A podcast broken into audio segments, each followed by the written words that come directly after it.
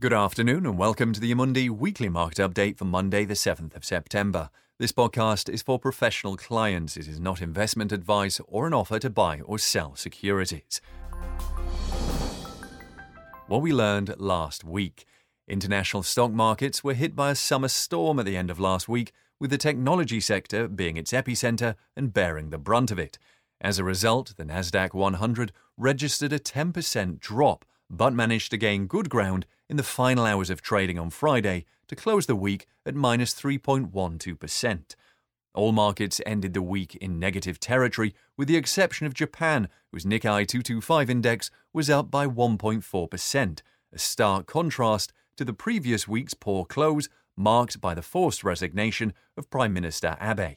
In the U S, in addition to the aforementioned Nasdaq one hundred, its main index, the Standard and Poor's five hundred left minus two point three percent on the ground, thanks to a sector rotation that favoured the more cyclical and financial sectors, partly offsetting the fall in technology. In hindsight, one might seek to identify the possible causes of market movements, and in the case of this mini-correction, what appear to be the risks in the markets. The disconnect between the performance of the financial markets and the real economy, caused by the ultra-expansionary policies of the central banks, the possible bubble on technological stocks, the impending U S elections with uncertain outcome, and the risks associated with a much-feared second wave of the pandemic. The reality is that often, especially in the short term, market movements appear to be erratic, and just as a swallow does not make spring, a summer storm does not necessarily make autumn. What to look out for this week. Next week, investors' attention will be focused on the publication of the industrial production data in July for Germany and the U K, China's balance data for August, and the revision of the G D P data for the second quarter in the Eurozone. Talks between the U K and the E U to agree a trade deal resume tomorrow, with the U K side ramping up the rhetoric about walking away from pursuing any agreement if a deal is not clinched by mid-October. Thursday will mark the E C B's first Monetary Policy Committee meeting since the summer break.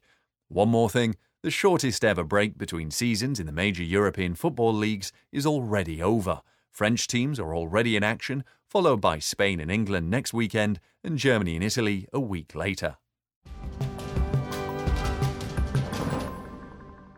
This material is provided to professional clients only, including financial intermediaries, and is not intended for the public. This material is for information purposes only, is not a recommendation, financial analysis, or advice, does not constitute a solicitation, invitation, or offer to purchase or sell any security or services.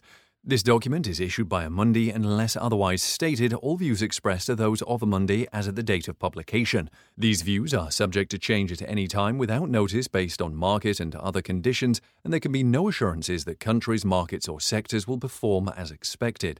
Amundi accepts no liability whatsoever, whether direct or indirect, that may arise from the use of information contained in this material.